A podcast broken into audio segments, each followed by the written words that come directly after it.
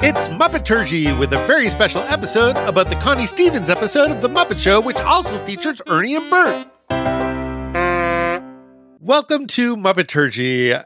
It is I, David Levy, and I am here with Adam Grosswirth. Christy Bauer. Michal Richardson. So we are still recording a few episodes in advance of the Disney Plus release date, and we are still not sure which order Disney Plus is going to use uh, when they do that. But I'm pretty confident that this is not our first episode. This was the second episode that the Muppet People made as a pilot. So it was shot about two months before the rest of the first season in January 1976. It was filmed the week of President Ford's State of the Union. Not sure why States of the Union are uh, becoming a running theme on this podcast, in which the president asked Congress to address the economic crisis by reducing taxes and cutting spending to spur private industry, which sounds familiar and worked so well. And also, the use of red number two food dye was banned by the FDA, and there was an oil crisis, which strangely comes up in the episode. He used to sing this to me in his hot rod back in 1956 in the front seat. Oh, yeah? Your first love, huh? Yeah, sure was a beautiful car. I, I met Jimmy McAfee. Oh, yeah, Jimmy McAfee. Ooh, Kermit, boy, did I love him. He had this long, thick, greasy hair, you know, and used to wear this big leather jacket. Hmm? And you know something? If we had saved Jimmy's hair, we wouldn't have any oil shortage today. Topical. This was, uh, well, this was the second episode made of The Muppet Show. It was the 20th to air in the United States over a year later on February 26th, 1977, and later still in the UK that April. And if you're sitting there wondering, why is there a baby doll talking to Kermit? Well, that is our guest star today, Connie Stevens. if you're like me and you hear the name Connie Stevens, you might think, wait a minute, is that Connie Francis? No. Uh, Connie Stevens was an actress and a singer who uh, really had her biggest success in the 50s. She was on a TV show called Hawaiian Eye, playing the character Cricket Blake, starting in 1959. And at the same time, she had a radio hit called 16 Reasons, which peaked at number three on Billboard Hot 100 in the US and also in the UK, their singles chart. Like Juliet Prowse, she also dated Elvis. That is a weird connection. And we're sort of wondering how many Muppet Show guest stars will have had sexual relations with either Elvis, Frank Sinatra, or both. We'll see. Got to start a little tally in my notebook. Or Kermit? No, just kidding. I mean, we're going to be keeping a tally on how, how many female guests flirt with Kermit. Definitely. Uh, so by the end of the 60s, she was really transitioning from television and movies and recording into live performance. She was on Broadway as the star of the Neil Simon play Star Spangled Girl, and she started doing Vegas shows and she went on USO tours. And so that made her sort of a natural for the variety show element of the Muppet Show when they needed someone to help sort of be the proof of concept. And if you are like me and you sort out in your head that she is not Connie Francis, then you realize that she's also one of the stars of Grease 2. She plays the teacher who teaches sex ed. And it's actually a very similar role to what she plays in the Muppet Show, which is some blonde hair and boobs and not a whole lot else. Feminism. um, I found this. Uh, there's this quote on her Wikipedia that I was fascinated by um, from an interview from 1988, where she says, "I'm a big star all over the world except in Hollywood. I play nightclubs in Japan and Hong Kong every Christmas and New Year's. I don't have a hit TV show. I don't have a hit record. I don't have a hit movie, but I created something that people still love. I invented cricket. There was barely a part written for me. Half the time, I said whatever I wanted. I was everybody's daughter. I was everybody. I was every boy's fantasy girlfriend. Girls wanted to be like me. That good feeling still exists. That's why I'm a big business with 17 people working for me. I may not be the richest woman in the world, but I do okay. But Hollywood is a different story, which I think speaks to the kind of star that she was at the time of the Muppet Show, which is like an maybe I don't want to say doesn't exist anymore, but exists less than it did in the 70s and 80s. But also, again, feminism. I think there is almost certainly a hint of misogyny to her career arc and um, the way that she feels about her fame that I just want to, I, I don't want it to go unsaid. Yeah, but also, you know, much like uh, David Hasselhoff or Jerry Lewis, she's someone who was a bigger star abroad. And this was a show that they were selling not only in the US, but also all over the world. So that probably ended up being a benefit for her in terms of why they wanted her to be a guest star. Um, two last sort of trivia points about her. One is that uh, she was famously married, her second marriage to Eddie Fisher, you know, the former husband of Debbie Reynolds and uh, father of Carrie Fisher. Uh, they had two kids together, including actress Joely Fisher, who you might remember from Ellen's sitcom. And she was a longtime donor to the Republican Party and a big supporter of John McCain when he ran for president. And when I Googled this to try to find out if she was a Trump supporter, I'm guessing not because it appears that Trump's allies in the tabloid press started a slander campaign, which, as far as I can tell, just originates with them and has no basis in reality that she and McCain had an affair towards the end of his life. Again, I don't think it's true. The only places where this appears are in like the grossest corners of Twitter and the National Enquirer. But that's what you get when you Google Connie Stevens in 2021. She also uh, appeared on Ellen as a guest star um, with her daughter, and was in Clueless and Baywatch. I mean, she's she's kept working. She's she hasn't gone away, which is nice. So this is unique among Muppet Show episodes. I don't know if it's the only one where this happens, but certainly in the early episodes, it's unique in that there's more than one guest star. And uh, let's hear Kermit announce it. It's the Muppet Show with our very special guest star, Connie Stevens, and from Sesame Street, Ernie and Bert. So that that I, I knew that Ernie and Bert were in this episode, and it still sort of caught me off guard to hear Kermit introduce them like celebrity guest stars. Uh, so uh, you know, I think it's it's helpful to remember that again, this is a few years after the debut of Sesame Street. Ernie and Bert were the early breakout stars of Sesame Street, and even though there was a real desire on the part of Jim Henson, and even more so on the part of uh, Children's Television Workshop, to keep a pretty thick line between the Sesame Street Muppets and uh, the Jim Henson Muppets, who could do things like commercials and adult appearances. There were there were crossovers, there were cameos, and here we get Bert and Ernie as like honest to goodness, full on announced in the title song guest stars of the Muppet Show.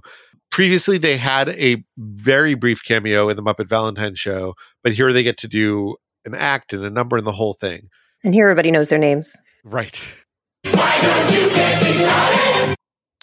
Uh, so, Michal, what are your overall impressions of this episode? Connie Stevens feels so incredibly game for anything, it, up to and including uh, sharing the guest star spotlight with a couple of puppets from a kids show. I just appreciate how she's she's up for anything, even if it feels like she might be upstaged. She's up for having to show up and just flirt with Kermit, and then when Fozzie walks in, she has to flirt with him too. She doesn't mind having to do a passionate dance number with a puppet and having to wear a dress that looks kind of hard to dance in, and doing this awkward, cutesy teenager in love thing that somehow made her seem the wrong age to be doing that. She seemed like she was too old and too young for it to be cute at the same time. But she was up for it.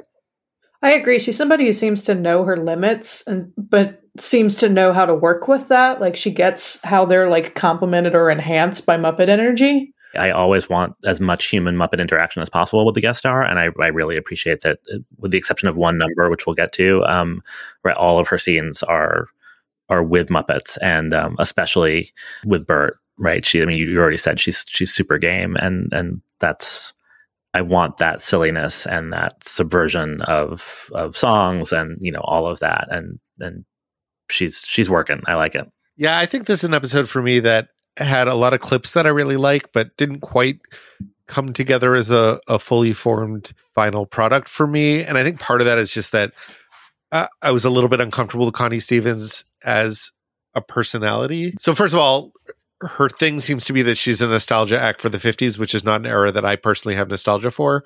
So, that already there's like a little bit of remove. And that's sort of like, oh, I'm pushing 40, but being forced to act like a giggly teenager.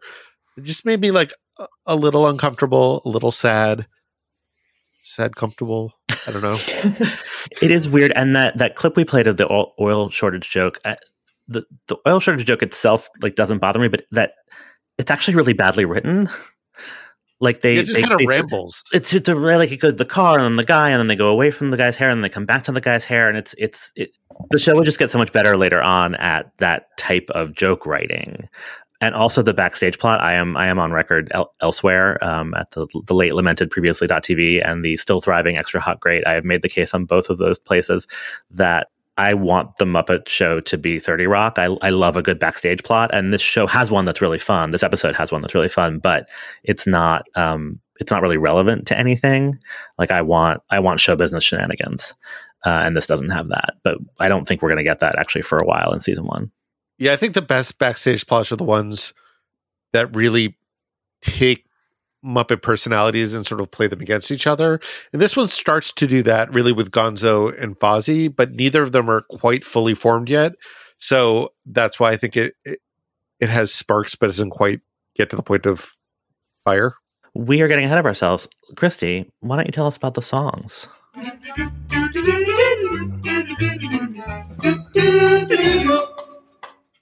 So this episode is chock a block with songs. The f- first one is a Kermit number called Lydia the Tattooed Lady, and it's performed with a pig named Lydia. I think we all have a lot of thoughts about Lydia herself. Uh, the song itself uh, was written by Harold Arlen and Yip Harburg, who are probably most famously known as the songwriters from The Wizard of Oz.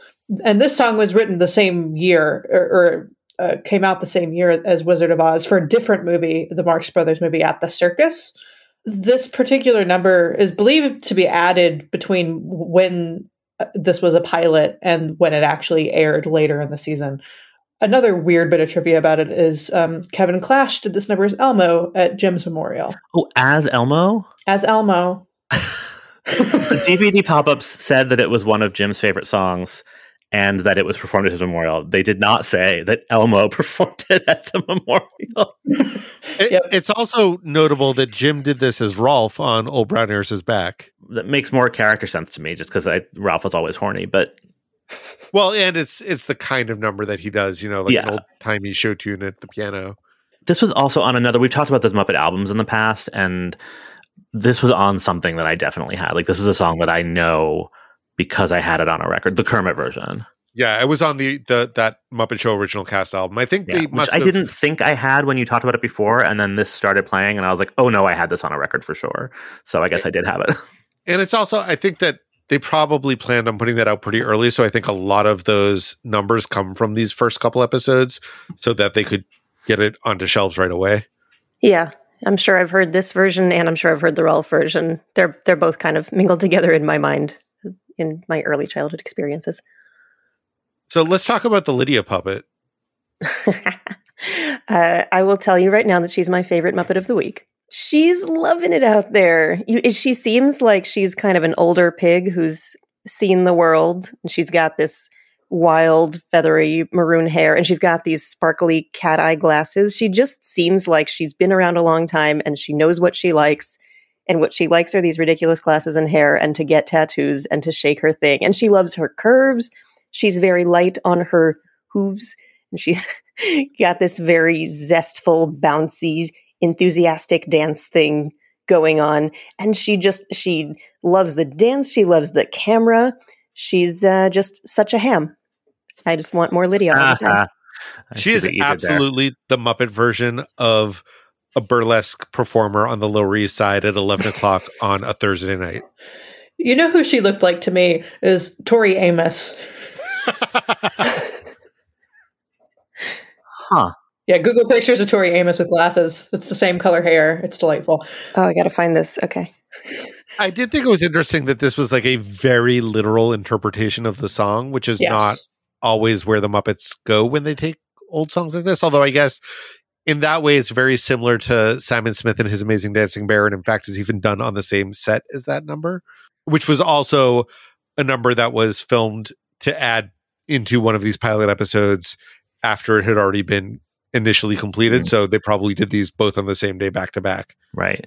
One one interesting thing I learned from the pop ups, just on terms of filming, is that um, they shot these episodes in like two days, which seems actually really short to me. I mean, I know they're only like twenty minutes long, but just given the technical work involved, they did like two or three days of table reads and recording the music, and then shot them in two days, um, which I just found interesting. Um, uh, just as a, a technical thing that I noted on this has nothing to do with the puppetry is that they use the actual curtain.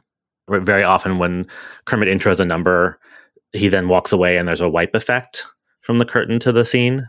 Uh, and in this, he actually steps through the curtain into the set, and the curtain goes away. So that's just me being a stagecraft dork.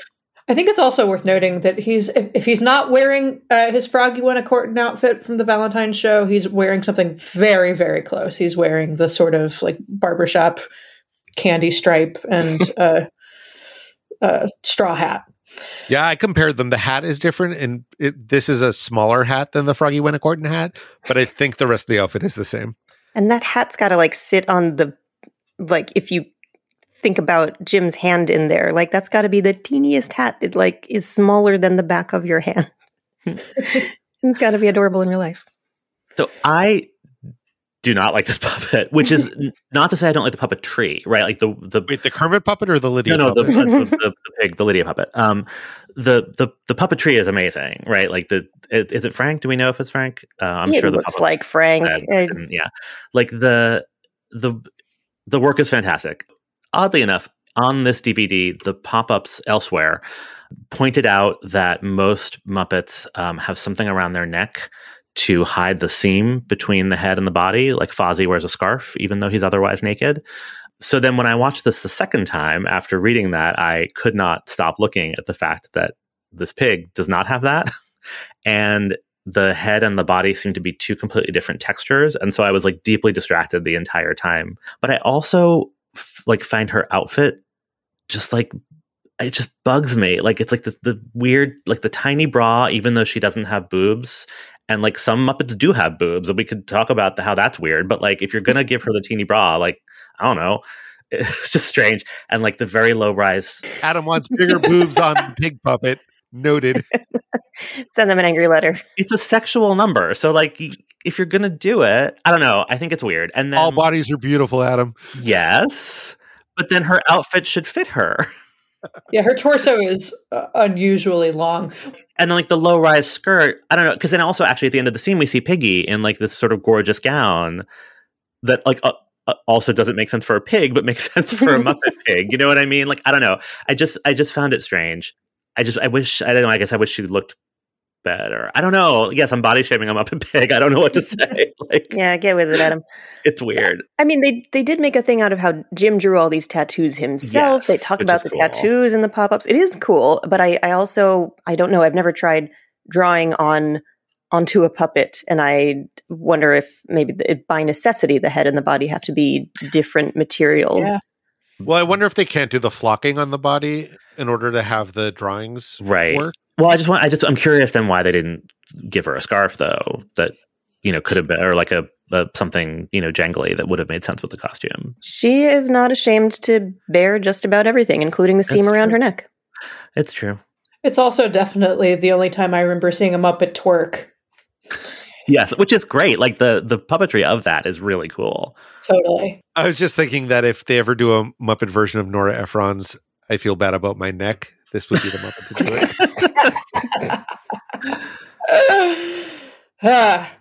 Speaking of making us all feel bad about our necks, uh, the next song uh, is Oh, no. a 38 year old woman doing uh, Dion and the Belmonts, uh, Teenager in Love, which is a hit from 1959. I was particularly uh, excited to find out that it was written by Doc Pomus and Mort Shuman, which are names that you probably don't necessarily know, um, but you definitely know songs that were hits of theirs in the 50s and 60s. Uh, they wrote Turn Me Loose, This Magic Moment, Save the Last Dance for Me, Can't Get Used to Losing You, and Viva Las Vegas. So another Elvis connection as well. I particularly was excited because Mort Shuman's also w- was also the um, main English translator of all of Jacques Brel's songs and is responsible for the uh, revue Jacques Brel is Alive and Well Living in Paris. He was actually even in it Hmm. and is on the album. Um, so that's a weird thing. Uh, speak, but speaking of weird things, um, the Dion and the Belmonts version of the song uh, w- was number five on the US charts, but in May, May of 1959, three different versions held spots in the UK top 20. Can you imagine how insufferable insufferable radio must have been in the UK at that point?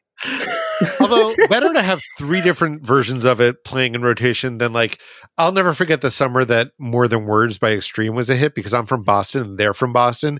And literally you would turn the radio dial to get away from the song to just land on a different station playing the same song. So like a cover version would have been nice just to break it up a little bit. You lost you lost me at turn the radio dial to get away from more than words. Mm. Yeah, that, Can't relate.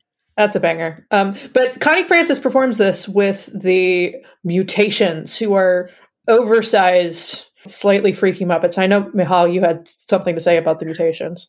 I yes, you also said Connie Francis. Oh my god! It's Connie not just Stevens. me. Connie Stevens. Do you want to say it again, or you want to leave it? no, leave it in, leave it Leave in. it. Leave it. No, I, I own my shame. Connie Stevens. I mean, I just can. Are we going to talk about the the mutations? Are they are they Muppets because they're not dancers in question. suits? They're dancers in like a monster head and then gloves and these little boots. And considering how unencumbered they are by not having to wear a walk around suit kind of thing, they should be able to do more choreography than they do. I mean, maybe it's that they can't see out of those heads. Maybe that's why they well, but they of do. I mean, not the mutation specifically, but this style of costume is used in the Rita Moreno episode, which you know, peek behind the curtain for listeners. We're we're recording tomorrow, so I've watched it. But I also have like really clear memories of, for example, the Liza Minnelli. Is it Liza Minnelli the Copacabana number? That's Liza, right? I think so, yeah. And so they use this style of costume when they need a Muppet to really dance, and they don't hear. Yeah, they do not follow through with that capacity to really dance, which made me wonder is it just Muppeteers or sorry, we don't want to say Muppeteers. is it is it uh, you know, Jim and Frank in there uh, just kind of doing a little kick and a little weird like they're rolling their hands, they're slapping the floor, they're like doing this little ha- like temptation style bring your hand down in unison except it's not quite in unison. It just it, as a dancer it made me sad. So I have I have a theory here. Well, it's sort of a two part theory. One is that there's this whole question of like, what is a Muppet, right? Like what what makes something necessary and sufficient for it to be classified as a Muppet? Because is is puppetry necessary? Is there anything involved in these mutations that we would consider puppetry, or is it just costume? Uh, I don't think we're going to come up with the answer to that. I don't know that the Muppet Show themselves ever came up with the answer for that. I think you know, if it was created by the Muppet Workshop and used in a Muppet context, it's a Muppet. And so these are Muppets, but maybe they're not. But I think part of the answer to that was that they wanted to make sure that these moved like Muppets. And there's actually credit in this episode for John Bottoms for special Muppet dancing. And I think, I- think as much as we look at this and see weirdness and sloppiness, I actually think what we're seeing is an attempt for humans to create a choreographic language for how Muppets move that is different from how people move. And they're trying to move like puppets. And John Bottoms, who who gets that credit, was known for being a physical comedian, for being a dancer. He was Tony nominated for his role in Dance with Me, which was a Broadway musical all about sort of 50s nostalgia dancing. So, uh, you know, someone who was a clown who also was notable for 50s nostalgia dancing makes sense as the consultant that you hire for how do people dance like Muppets dancing like people dancing in the 50s. You know, it may not be entirely successful, but as someone who was part of a junior high show choir led by someone who also was obsessed with 50s nostalgia, uh, it it read correct to me, even if it was a little sloppy, but you know, so is junior high show choir. I, I don't. I'm not bothered by the "Are they or are they not Muppets?" question. I just found it boring. If that's the level of choreography you're going to use, then it should have been Sweetums and and Thog, and it just. I just wish it had been more fun. I think. I think these are the these are the costumes you use because their faces don't move. So because they're they're move they're not they're not doing very much. You can really see that they're not doing very much. If that makes sense. Yeah. Um, and I and I think you just you reserve these guys for when you need a dancer dancer and this didn't cough maybe that, that was the intent and then they ran out of time. I mean we don't know Uh, but that i just this was the one the one sketch and i like this song a lot actually. Um, this was the one sketch that i found really lackluster. I, I did not realize until I just looked at the Muppet Wiki page for them that mutations are named mutations because it's supposed to be a pun on temptations. david they Well, they- make the joke They make the the joke. show. Do they? don't you dare cut this out i i want to shame you on record I only watched this episode twice, okay? So there's a credit in this episode for quote unquote special Muppet dancing for John Bottoms, and there's also a choreographer credit for Norman Ma- Maen. So we don't we don't know which of them uh, was responsible for the mutations and which of them was responsible for Some Enchanted Evening, which we'll get to. It's also possible that Norman Maen created the dance routine and then John Bottoms created how the Muppets would perform the dance routine. That's possible. So the next song on the list uh, is could not be more of a departure from uh, the teenager in love segment. So this for the UK spot for this episode, the Electric Mayhem perform Fats Waller's "Ain't Misbehavin'" with Floyd on lead. It's a song from 1929 from a revue called Connie's Hot Chocolates, and I sincerely doubt that the the Muppet team knew that connection, but I'm delighted by it. Which is a show that transferred from Harlem to Broadway. It was a Broadway debut of Louis Armstrong. Very uh, important. Song also ap- appeared in the movie Stormy Weather. So that's, that's the second Muppet Show connection to that movie. I love this segment. uh, it's the, there's no gimmick, there's no joke to it. It's just Floyd, Janice, Zoot, and Animal playing, and it's very it's played very straight. But the the puppetry in this segment is glorious, Yeah. particularly in the the segment with the instrumental solos. It's just it's beautiful. I always think it's weird when the Electric Mayhem are playing jazz instead of rock. And you wonder, like, is that because this is what they do when Dr. Teeth isn't around? This is where their heart really lies? Or is it just this is an early episode and they hadn't quite nailed down what their shtick was? So that that just struck me as a little weird. I also think Floyd's voice isn't quite his final voice here, so that struck me as weird. Oh, I also should mention it. The, the song is uh, commonly attributed to Fats Waller, but um, the show it came from had lyrics by Andy Razaf and music also by Harry Brooks. So it was more of a team effort. Yeah, just what a gorgeous clip. It's so confident and relaxed, and they they're doing all these neat things with colored lights behind them from different angles, but not being showy about it. They're just chilling. I I love this clip. So our next song uh, is part of the talk spot. Uh, it's Connie Stevens. I'm going to say it right. I've jinxed myself singing "They Long to Be Close to You" to Kermit, and I think we have a clip. We're alone. You know something? I think it's terrific being with you. Oh, yeah?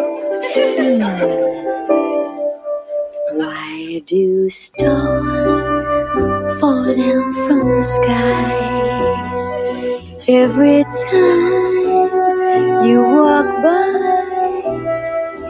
Just like me, they long to be close to you.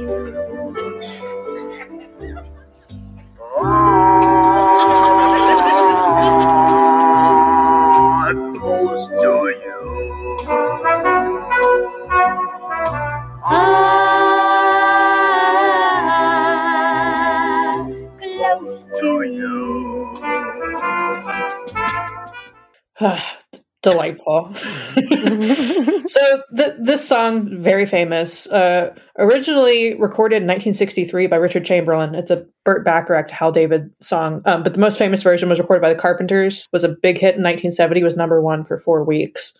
It is super weird to me that with a song this recognizable, I get that they need to make it shorter for the gag to work, but that they didn't use the very famous opening line and instead started like three lines in. I, I made the same note, but and I, I suspect that the reason that they didn't use the the famous opening line is they couldn't resist uh, doing it literally, which is why do birds suddenly appear every time you are near? Yeah, maybe they were building a bird for this sketch and they didn't have it in time, and it was just like, shit, we can't do the cut the birds. Uh, I just I love this. Every time I hear it, I like burst out laughing when Fozzie comes in. To me, it immediately reminds me of the film Parenthood because uh, Rick Moranis sings this song, and he sings a longer version of it. But he also he does this thing where he starts singing like the harmony with himself, and then he does the ah in the same sort of like full throated belty way, and it just it's just so funny because it's the opposite of the like mellow smoothness of the Carpenters, and I just I love it. I love it. It didn't even I love it so much that it made it less weird that this song is sort of in this context about Kermit and Fozzie forming a throuple with Connie Stevens. well, I, I mean, in the larger the backstage plot, which we haven't talked about yet, right? Fozzie is feeling um, rejected by Kermit and everybody, and I saw it more as them sort of playfully fighting for attention. Um, I did clip before the song started because I, I wanted to note that it, it, now three of the four episodes that we have prepped, uh, whatever order you're hearing this in, uh, have had um, female guest stars, and Kermit is a creep in every one of the talk spots. This doesn't go very far, but that it starts with him saying, "Oh, at last we're alone," I found just weird and kind of gross. Oh, I always took that as like there's so much like antic energy in the Muppet Theater that this is like the one chance that they have to just like chill the two of them. That's true. That makes sense. But they've actually already had a full scene alone where they had a long conversation in this episode. I don't know. and know. they weren't on stage in front of Yeah. people. also that. But uh, in just sort of the larger context where I'm, I'm sort of noticing in a way I haven't before, even watching as an adult previously, that there's like a lot of weird flirting that happens between Kermit and the human guests. The song sort of undercuts it the way it gets the way it gets played for laughs, especially Fozzie um, being very funny in that that that we we talked about it with um, Simon Smith and his Dancing Bear. It it just I love it every time. The look on Fozzie's face. I don't know how far you've made your progress as you're reading the Jim Henson biography, Adam, but I think the more you learn about Jim's relationships with women, the more that the Kermit flirtation makes sense. Okay, Like I, I don't like yes, this is Kermit flirting, but it's also like I think maybe a little bit Jim flirting. oh no, for sure, but it's just still. I mean, and it's No, very still super weird. It's just and it's very 70s talk show. I mean, you know, uh, Dick Cavett flirted with everybody. Like I get it, but it's I'm I'm just noticing it in a way that I didn't before. Perhaps when that was less a part of our cultural conversation. Speaking of Jim, uh, he he wrote the music for the next uh, musical sequence, which is a thing called Sax and Violence. It's a showpiece for Zoot, who uh, is not particularly happy about it, but uh, has been asked to play a, a solo in this particular number where it's just like a single honk at the end of each phrase. And then Mana shows up as a interloper with a bell. So uh, th- that's all. There's not a lot to say. Like I, I couldn't find any additional information about the music other than that Jim Henson wrote it. So Well, so here's a couple interesting things about it. Uh, one is that this also was on the Muppet Show cast album, and it's introduced by Nigel, who, in the context of the Muppet Show, we've seen as the leader of the Muppet Show Orchestra, but we haven't really heard from yet. But Nigel was the host of the second Muppet Show pilot called Muppet Show Sex and Violence, not to be confused with this number, which is Sax and Violence. And yet, as far as I can tell, this number was not originally created for Muppet Show Sex and Violence, but perhaps was inspired by it. Nigel is played by Jim, so for years listening to this on the record, I just assumed that it was Kermit having the conversation with Zoot. So it's weird to see it and be like, oh no, it's not Kermit. It's someone else who almost was Kermit in the sense that he almost was the host of the show, but is not the host of the show and instead is largely forgotten. So much so that when they eventually had Muppets Tonight, they just created a whole new character who ran the show, also named Nigel, but not this Nigel. I um uh, in my my elementary school and middle school, you were required to take an instrument from fifth to eighth grade, and I played percussion, um, but I was deeply uncoordinated. Um, so like I had rhythm, and I you know could could do stuff, but like I could never play a drum set. So I played a lot of like triangles and bells and the occasional timpani, and so I related deeply to Mahna Mahna in this number, uh, and it just brought me great joy because I was like, oh, I could do that. I could play that bell, and I would enjoy playing that bell. And uh, and he he seems to have great joy in playing that bell. You probably wouldn't enjoy punching Zoot in the face as much as No. Phenomena seems to enjoy it. No, he takes it a little too far, but until then, I was relating deeply. This made me wonder this Mahna Mahna's role in this is not so different from his role in his signature number where someone else is performing a song and he comes in to fuck it up. And I wonder if this was going to be a running gag that they just never ran with.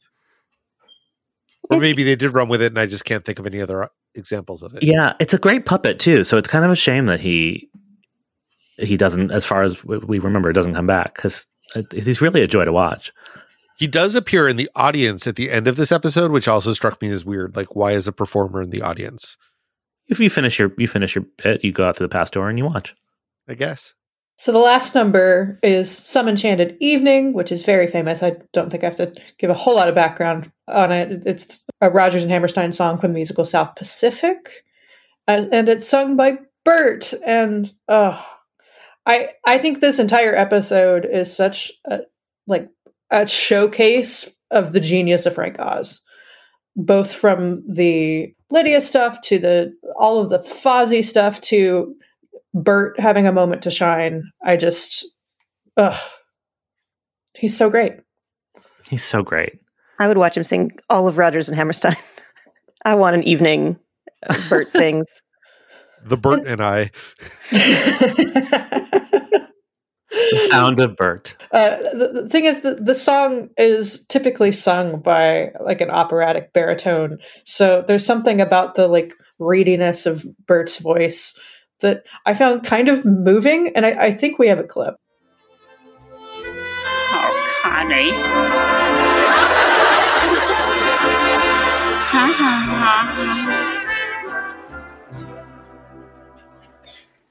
Once you have found her, never let her go. Once you have found her, never let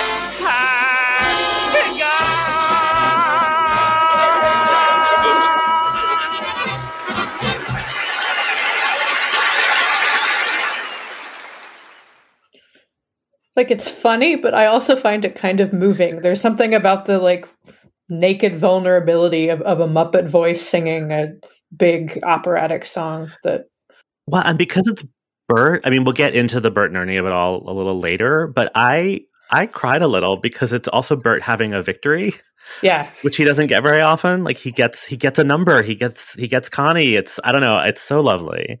And Connie Stevens again being game for anything. She doesn't get to sing in this. She just comes and passionately caresses Bert. She twirls him because when you're dancing with a Muppet, you have to be the the lead. it it's gorgeous. She's very committed to it. You can see the passion on her face. Ready! Three, two, one, fire! All right, so this is the shot out of a cannon section when we discuss the canonical elements of the Muppet Show that appear in this episode. I have a bit of an overall thought uh, getting to the backstage story. We have, and I should uh, attribute this properly. I uh, synthesized this based on some Tough Pigs articles that I went back and read when I uh, learned that we were talking about this episode. I wanted to read some reviews from Danny Horn and Ryan Roe, so I want to make sure that I am citing them properly. But we're talking about the Muppets trying to distinguish themselves as a primetime show, uh, and in an era where the Muppets are kind of becoming known as being a part of Sesame Street. And we want to make sure that the Muppets are for grown-ups. They blow things up. There's sex, there's violence. And yet they bring in Ernie and Bert to promote this episode, which puts them in a weird place. Not that Ernie and Bert are not uh, adult style entertainment. They definitely are. They definitely uh, have that dynamic about them. But what we've got in this episode is kind of everybody brings their self loathing. That's carrying over from the Droop self loathing. We've got Gonzo self loathing in the Joel Grey episode, and we've got Fozzie thinking that everybody hates him in this episode. It's it's kind of sad and weird. We haven't quite gotten into the uh, Muppet style of irreverent exuberance or sincerity. We're still trying to find our footing. There, there is some something about Gonzo that's fully formed already in these early episodes. He's eating rubber tires. In this episode, he's growing a tomato plant while playing the 1812 overture on violin for just a few seconds. But there is something strange and middle ground that's kind of nowhere ground about where the Muppets are landing as far as whether they're for adults or whether they are actually children. Because in this backstage story, Gonzo is coming to Hilda, the wardrobe mistress or seamstress person backstage, and saying, I have this teddy bear. I was really hoping that you could repair him. she says, Don't you think you're a little old for a teddy bear? He says, You think I'm. We should really just play a clip of this. Gonzo, aren't you a little old to carry around a teddy bear? Really? You think I'm emotionally mature enough to move up to a Raggedy Ann? Gonzo, I categorically, absolutely refuse to repair that teddy bear. Can I take that to mean maybe? Oh. Oh, come on, Hilda. What do you say, huh? I say that bear is the worst thing I have ever seen in this theater. Why not get rid of him? Hilda! The bear is the worst thing she's ever seen in this theater? My whole life is flashing before my eyes.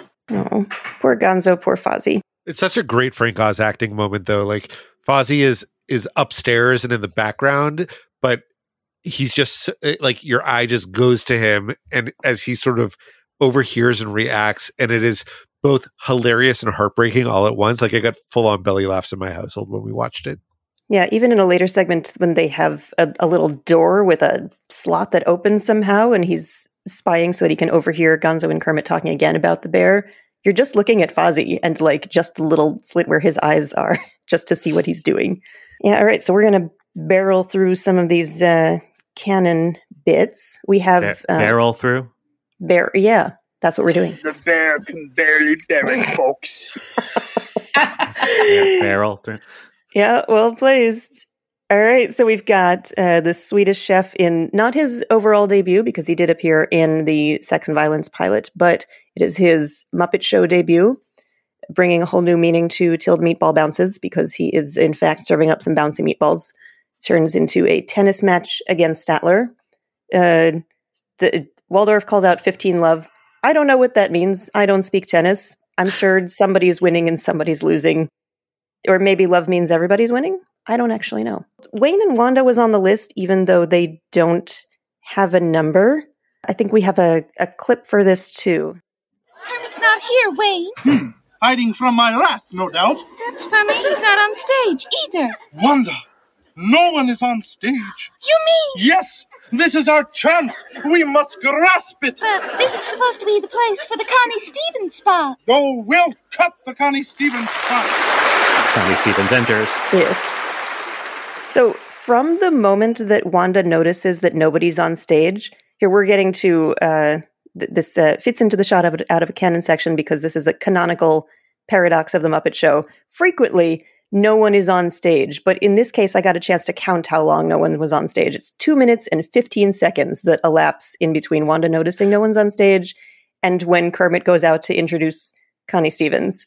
I will note that at least the mutations, because there's a moment backstage where he says, Oh, we've got a group for you, and they shoot past her and bump her aside. At least they've noticed nobody's on stage. All the action is happening off stage while the audience is probably just sitting around. And what nothing happening on stage should be tantamount to finding out that there's nobody piloting the plane. Like this is a problem that needs to immediately be solved. And nobody seems bothered by it. Just nobody's on stage.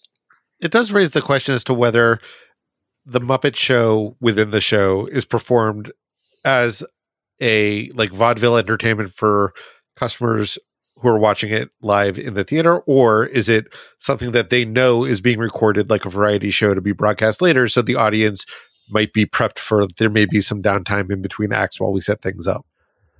We never see cameras, right? Like so. Well, and it's a, but there's also a laugh track for all the back. I mean, obviously it's a sitcom. I don't I don't take any of this literally, but like there is a laugh track for all the backstage scenes as well. So who who are those people? yeah, they get applause for numbers that happen backstage. yeah. We've got an at the dance segment. The thing that most stood out to me was that we see Dr. Teeth dancing with Mildred. I'm going to assume that Dr. Teeth is the kind of dude who dated every single young lady who is associated with the Muppet Show. And now that he's done with all of them, he's now moved on to dancing with Mildred. Does that sound right to you guys? Totally. I buy it. Absolutely. I don't even know that he necessarily goes in that order. Like I, I don't think he discriminates. Yeah, just if if uh, Mildred's nearby, then we're going to dance with Mildred. That works too. Zoots free, you know, whatever. Yeah, you're right. I think Dr. Teeth could go for just about anybody. animal uh, practicing in this bit made me laugh out loud every single time I watched it. I think we have a clip. Three dip. One, two, three dip. One, two, three, dip. One, two, three, dip. Even in clip form, it makes me laugh.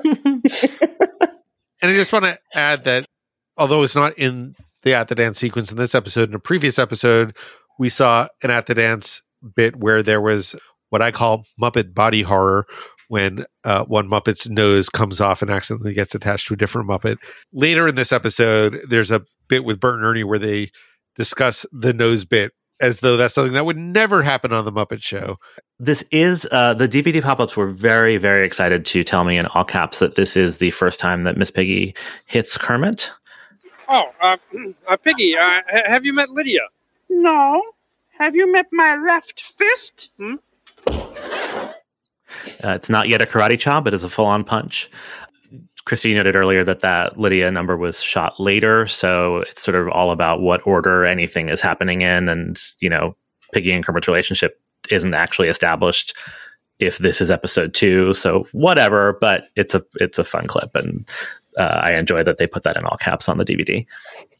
And before we wrap up, I have a couple of quick uh, awards. I've I've noted that my favorite Muppet of the week is Lydia. There really isn't any other contender aside from the dress that Connie Stevens is wearing when they sign off. It's I, I somebody help me describe it. There's so much It is going on. sequined. It is, I think, largely purple with a couple of stripes around the wrists, and it kind of has a cape. I think. They're rainbow stripes. It's like simultaneously a dress that is form fitting, but it's also a wrap. Like I, I don't know how to describe it, but they they give Oh, sorry, it's Connie's pink. It is pink. Not purple. I didn't want to correct you, but they It's, it's um, pink, but the rainbow starts with purple, which is why I have purple in my head. yeah, that works. We'll we'll put a screenshot in the show notes. You can all judge for yourselves. Yeah, and you can see the Muppet version of Connie Stevens wearing a sort of replica of the same dress, but not nearly as complex. There wasn't room for a rainbow on that. Right. She just gets a couple stripes, whereas Connie gets the whole rainbow. And she, unlike Juliet Prowse, seems slightly alarmed by her Muppet doppelganger, which is a reaction I appreciate. That that's the correct response. I, yes, agreed. I mean, this also this dress on Connie Stevens is all about her breasts. Like it's there's a lot of cleavage happening, uh, and thankfully the Muppet less so. Yeah, then this is what we are talking about earlier, right? The Muppet version of this makes sense for a Muppet. It doesn't feel weird. It it and is also kind of gorgeous. I I really liked it. I am all about that dress. It's my secret favorite Muppet of the week. And I have uh, one last quick award. I have a favorite line of the week that I think we have a clip of. Uh, do you think this show is educational? Yes, it'll drive people to read books.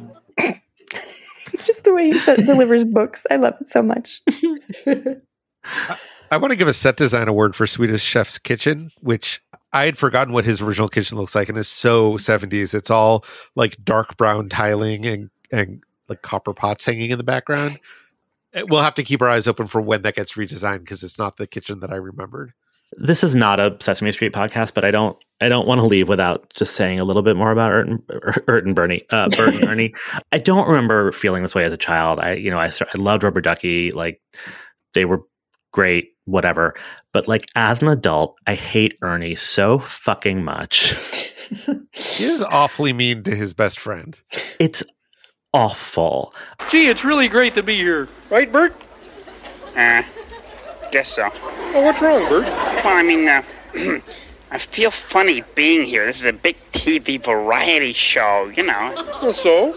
Well, I, I'm no performer. Oh, Bert, a suave, sophisticated showman like you, Bert? Oh, sure, sure. You see, I know you. You're gonna keep on saying I'm suave and sophisticated, and then when I start to believe it, then you're gonna say how pointy head I have and uh, how floppy arms I have and, uh, and, and how dull I am. I know you. Bert, Bert, Bert. What? Now, now, you must admit, though, Bert, that the head up there is a little bit pointy, Bert. And you must admit that the arms are a little bit floppy and soggy, Bert. See? Mm-hmm, mm-hmm, mm-hmm. And Bert? What? Bert, the nose is still loose, Bert. Now cut that out. Oh, oh, I'm sorry, Bert. Here. There we go, Bert. Yeah. See what I mean? I mean, that old loose nose joke is funny on Sesame Street, but uh, this is big time, Ernie. I mean, they're expecting an act or something. Hey, Bert, wait a minute. What? You can do an act. and this is such a perfect example. Uh, like he is mean to him at the beginning, and then he he he encour- he basically forces him. He shoves him into the number and sets him up for failure. And then Bert succeeds, does a wonderful job. Literally brought me to tears. And then at the end of it, Ernie, did, come here. Did I just make a complete fool of myself? Absolutely, Bert. Take me home. I feel terrible. Bernie is uh, Bernie. I did it again. Ernie is such a dick. 2021. Used to saying Bernie. Ernie is such a dick, and I just, in the context of the, of the Muppet Show, it actually feels totally appropriate and right. But like, I, I, I don't understand what they were going for, uh, like in the world of children's programming, and it like brought up a lot of feelings for me. Clearly, I mean, we could talk about this on a later episode, but uh, I think we we should probably do a little bit of a deep dive into Frank and Jim as a comedy duo Mhm. and the ways in which uh, they're relying on certain tropes and relationships from famous tro- comedy duos in the past, and you know what is it that they're taking from, say, Laurel and Hardy or uh, you know Jack Benny and Rochester or whoever else that that I think plays into this relationship, and it it takes time for them to sort of develop from where a comedy duo to where a children's television comedy duo with Bert and Ernie, because I think that Bert and Ernie's relationship also changes over time. Did Ernie ever stop being a dick? I don't think so. Uh, He becomes uh, a different kind of dick, maybe. Sure. Younger listeners, send us send us your Bert and Ernie clips from you know later, Your favorite Ernie Dickery. or or or or if Ernie changed, let us know. But yeah, I'm, I'm with you, Adam. I, I remember the heartbreak of realizing as an adult because I always kind of thought that, you know, Bert's supposed to be kind of a sad sack and you're supposed to dislike him. And that's how I felt as a kid. And then at some point in my adult life, continuing to watch Sesame Street as an adult because that's what I do. But yeah, at some point I realized, oh, oh my gosh, hit me. Ernie's the I mean, I worst. definitely am someone yeah, who like Bert I used me. to identify as an Ernie, and now I definitely identify as a Bert. Oh yeah, I made that switch. Same, same, same. We did it. All right, thanks for listening to this episode of Muppeturgy. We're recording this in early February, but by the time you hear this episode, The Muppet Show will be on Disney Plus. So we hope you'll watch along and share your thoughts with us. You can find us on Twitter, Instagram, and Facebook at Muppeturgy or on the web at Muppeturgy.com. Our theme music was composed and performed by Christy Bauer. Our show logo was created by Todd Bryan Backus, and this episode was edited by me, David Levy. I'm oh, sorry. We should cut the part where I don't know what to say.